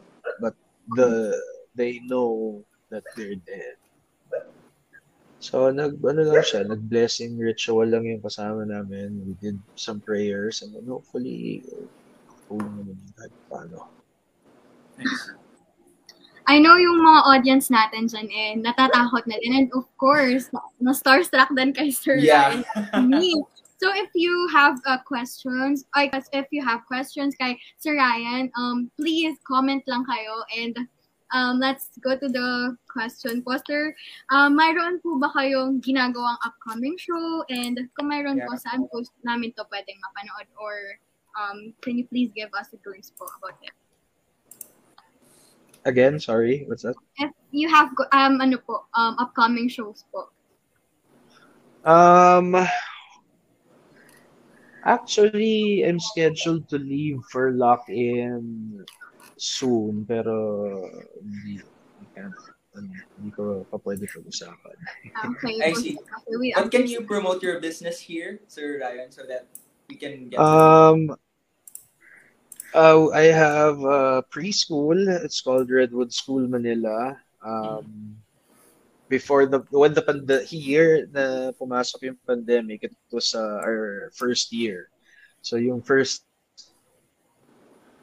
year na pag-launch namin, naging online siya bigla. So, uh, the school is uh, doing an hour on I have some uh, laundry shops spread around the south. Mhm. So, pero north ang Bulacan eh. I see. Well, Layo. congratulations. You know, it's a very hard. It's you just open for about a year, and then there's a pandemic, but still, uh, your Oh. school is ongoing, and your business business is still up, and that's something to be proud of. Proud. And moving forward to our last question, Kuya Mark, go ahead. Sir, before the last question po, I'm so curious lang po na personally po, how, paano, paano nyo po, paano po kayo nakikipag-deal? Ano po yung ginagawa nyo? Well, pagka po meron po kayong mga nararamdaman na kakaiba, may mga spirits po kayo nakikita, paano nyo po ito hina-handle? Um, I just let it be, you know. Uh, katulad yung sinasabi ni Melvin kanina, like yung meron daw sa uh, yung nakakahawak ng objects, yung nakakamanipulate ng physical objects, those are called poltergeists. Uh, once lang ako naka-encounter ng poltergeist and then uh, hindi na naman naulit. Yun nga, yung sinabi niya, yung may mga kakayahan mag uh, manipulate ng physical objects. So yung sa akin, nagpasag sila ng plato sa kusina ko before. So, pero okay na yun. Let's Ah, not open that again. Sir, ah, to... Sige po, sir. Go yeah, it. Go ahead, go ahead. It. Ah, sir, ito po yung last question. Ano pong masasabi ninyo sa mga fans na hanggang ngayon po, 2021, ay nanonood pa rin po ng Misteryo? yeah. Well, Yeah, even me, sir. Pag nagagawa. thank you. Thank you very much. Diba? Hanggang ngayon, naalala niyo pa rin yung show. It's been, what, wow, uh, 10, 10 years or so na siya, ano, off air? 8, Mhm. 8 years off the air. But yeah, it's on YouTube, I guess. You can watch it there. Yeah, it is. Is there any possibility of Mysterio again to come back? Ah. if there's any possibility to do so. Well, I don't know. We'll see. We'll see. We'll, We'll never see. know. Okay. Diba kung ano mangyayari. Pero I, it's not that I haven't been trying. Pero hanggang ngayon, ano pa rin eh. Yeah. Maraming, ano, maraming, maraming factors. Maraming factors na kailangan maisip to bring that Mm-hmm. And- back. But it would be nice. It would be nice Yeah. Yeah, you know, Sir, may kulang din mga kasi eh. comments po dito. I'm sorry, go ahead. Go. And uh, may mga comments dito, basahin lang natin sila. Sure, About, sure, sure. ang daming may gusto na magpaano kay Sir Ryan. Sir, yan po ka- galing kay Gerald Dawaton. Pwede po ba sample ng sinasabi nyo sa Misteryo? Yes, actually, papagawa sana namin yan kay Sir. Looking forward. Hmm, Sir, It's a baka tagline. namin ng live. Uh, Yes, the tagline tagline is sure, is yes. understand. Oh, sh- how does that go? Um, buksan ang mga mata, talasan ng pandinig at palawakin ang isip dahil ang mundo ay napabalot ng misteryo. Iba Wow. talaga. Very nostalgic no one, no one can line. replace that. No one can replace that, Sir Ryan. Our That's next question from our audience. Is there any questions left? Ang dami, sir. Kinikilig daw sila nung narinig ulit yung um, tagline. Well, thank you. Thank you very much. Very nostalgic. Wow. I Sir guess- Ryan, super okay, then. inabangan po kayo. Super inabangan po kayo ng mga bulsuans natin. Yes, sir. Hanggang Na- ngayon, gising na gising pa rin. Thank you Super very much. layo po ng reach. Na-reach po ng isang Ra- Ryan Eigenman from... Yeah. Yes. Super dami po nang na-reach nung pubmat na nirelease po namin dahil nalaman po na ang host ng Misteryo po ang magiging guest natin for the Halloween special po of our program. And you know what, Sir Baka buti naman naniwala sa inyo, hindi naisip na Yeah. fake kayo. Gladly, gladly. And you know what, Sir Ryan? To tell you, mas madami pa ata ang nanood sa atin tonight rather than uh, watching those webinars, educational webinars that we had uh, the past few days. And that's because of you. Thank you for that. well, thanks guys. Thank you for having me. It was fun. Sir, Um, nakakamiss daw po ang misteryo. We all miss that. Yeah, it was a fun, ano, fun siya. It was fun nung ginagawa namin siya. It was a steady, steady show siya. Galing kay Micaela Calixto. Thank you so much daw po. No problem. You know, I don't think napuntahan ko ang school niyo. I'm not trying to ano remember. Talaga nag-iisip ako kanina pa kung napuntahan ko ang Bulso. Kasi meron akong mga napuntahan ng mga bahay din sa Bulacan. Medyo off din yung mga pakiramdam. So, I'm trying to think kung napunta ako sa inyo. Pero, ah, I can't remember right now. Siguro, if- Go, Soon. Soon. Uh, what, Soon. what I'm saying is, um, if you can think of any moment that you visited Bulsu, why not no looking forward, Lord, sana someday again ay ma-reopen ang boses ng Misteryo, the, the whole Misteryo show. Why not Bulsu, di ba? Yes.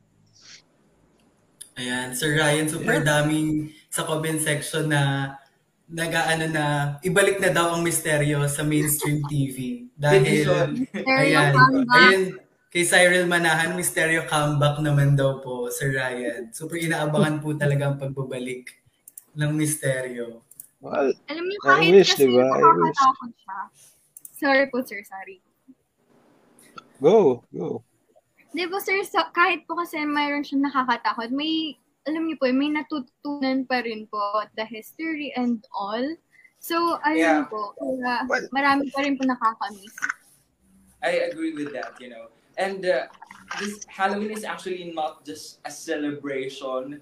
It's about something na siguro may isa-celebrate but then uh, yung good memories of our loved ones na namayapan. Yes. Saka ano to, Yeah, yung fun. Yeah. Sige po. Saka guys, yung misteryo kasi, kumbaga naging part na siya ng ano natin eh, ng Halloween Halloween celebration natin every year nung at nung kabataan natin. Kasi 'di ba dati misteryo talaga yung pag na, pag sinabi mo Halloween, tututukan mo talaga yung misteryo eh. Grabe super hindi ko makakalimutan yun. Hindi magandang gabi ba yan? hindi na po kami naabutan yun.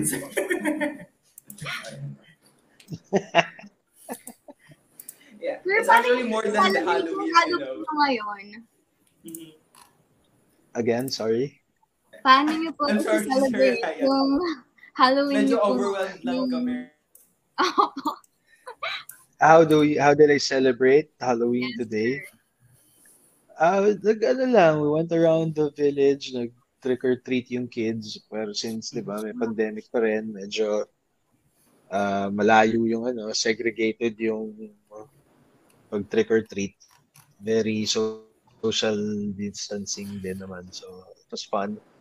Steady. Yun lang, nikot lang yung mga bata. They had a virtual Halloween party. Ah, tapos dun sa Redwood din kanina, we also had uh, a virtual Halloween party for the students and the kids who weren't enrolled. Uh, it was open registration, so we had kids from Cagayan, uh, different provinces na sumali sa Halloween party namin. So it was fun. It was a huge party. Ayan o. Si, sabi po ni Kuya Melvin, Sir Ryan, fan daw po niya kayo. Baka naman po sa pagbabalik ng misteryo ay dalawa na po kayo doon na manakot sa amin. I wish, you know, I wish sana mabalik talaga yun. It was, it was really, ano, it was really one of the shows na talagang nag enjoy akong ginagawa. Sobrang steady niya. I see. This night became so nostalgic, ano, Sir Ryan, for you. And for us naman, is sobrang nakakilabot. Let's read this from Cyril Manahan. Aminin niyo naman, childhood nating lahat, yung misteryo. Yeah, more than the That's Peppa right. Pig, more than the Doraemon and any other cartoons on the Halloween side. Childhood yung lahat, ang misteryo. We're not saying Functioning you're old, Sir adult na ako noon. no? I see, I see. Sir, eto po, bago po tayo magpunta sa last, si, sabi po ni Justin Ricasata, pwede ko na bang malaman sino po yung nasa likod nyo, Sir Ryan? Curious po pala sila. Asa naman Mga nasa likod nyo po. Ah, ano, ma- mahiyain siya. Ah, ano lang yun. Oh my God. Nanakot pa. Ayan, Sir Ryan. Gusto po namin marinig po sa inyo yung final message niyo po para sa aming kapwa bulsuan and sa mga audiences po na na-reach po nitong podcast namin. Uh, just, you know, keep doing you. Keep, uh, advice from me. Wow, solid yan. Uh, basta, do what you want to do. Do you. Diba? Uh, don't let anybody tell you otherwise. Pag meron kayong gustong gawin, think you have a good idea, just do it. Don't let an idiot crush your dreams kasi meron someone na nag-disagree lang sa inyo. Diba? Just keep on doing you. So, yeah, you'll achieve greatness, Max. Ayun po. At ayun na nga, mga kapwa nating bulsuan, sa tunghayan na natin yung storya sa likod ng muka ng misteryo. At thank you so much po, Mr. Ryan, for sharing all those amazing, frightening, super frightening, and Yeah. interesting stories to all of our viewers ngayong Halloween special ng Podcast X at ng Walk and Feed. Maraming maraming salamat po for joining here on Fright Night. Hey, Thank you no problem, so guys. Thank you so See much, you. sir. Sana po magkaroon po ng ano naman, um, personal and makapag-visit po kayo sa BSU. Forward. we'll see. We'll see, we'll see. Thank you so much, Sir Ryan. Thank you po. Sir Ryan. Thank you po. Good night, sir. Okay. Ayun, super... Para kung, ano, binuhusan ng malamig na to. Ice bucket challenge feels, gano'n. so, ayun nga, nakakabagabag man ng mga ganitong uri ng kwento ay hindi mawawala ang mga karanasang tunay na magpapatindig sa ating mga balahibo. Yes, yes. May mga karanasan mang hindi may paliwanag. Dapat lamang na hindi mawala sa atin ang maging mapagmatsyag. Ang mga kwentong ito'y paalala lamang na ang respeto ay dapat lamang natin pairalin sa mga nabubuhay man o pumanaw na. Kung gaano tayo kaalisto sa mga ganitong pangyayari, ay dapat ganun din sa mga bagay na kaya nating maipaliwanag. Ito ay isang paalala. Muli, ito ay isang paalala na sa susunod na halalan ay huwag tayong matakot na lumaban at naway ating maramdaman ang tunay na kilabot ng realidad. Maging mapagmatsyag sa mga nag-ghost na pangako at maging mapanuri sa mga hmm, tatakbong politiko. Lalo't ilang buwan na lamang ay 2022 national elections na. Ayan, Maging so... sa pagpili, Bulsuans. Ayan, so 12 o'clock na and it's Halloween. So maraming maraming salamat sa pagsama sa amin ngayong gabi. This has been your host for this evening. I am Mark Joseph Carion. I am Joshua Salvador. And I am Michelle and Anono. Muli, ito ang Walk and Feed. Experience Bulsu one step at a time. Kasama ang Podcast X, Discerning Curiosity, Redefining the Indefinite. Hanggang sa susunod nating biyahe, mga busuan, this is Fright Night, the Podcast X, WAF Halloween Special. Have a stellar Halloween, everyone. Good night! Good night! Good night, happy Halloween, shout out, shout out sa mga nag-message sa akin. Shout out sa inyong lahat. Hi! Bye! Hi, Shout out, Desimir, Mama. Lods, Paps, video mo to. Roar, roar, roar. Happy Good night. Halloween! Happy Halloween. Huwag kayong mang-ghost. Yeah. Mhm. Nagpaalam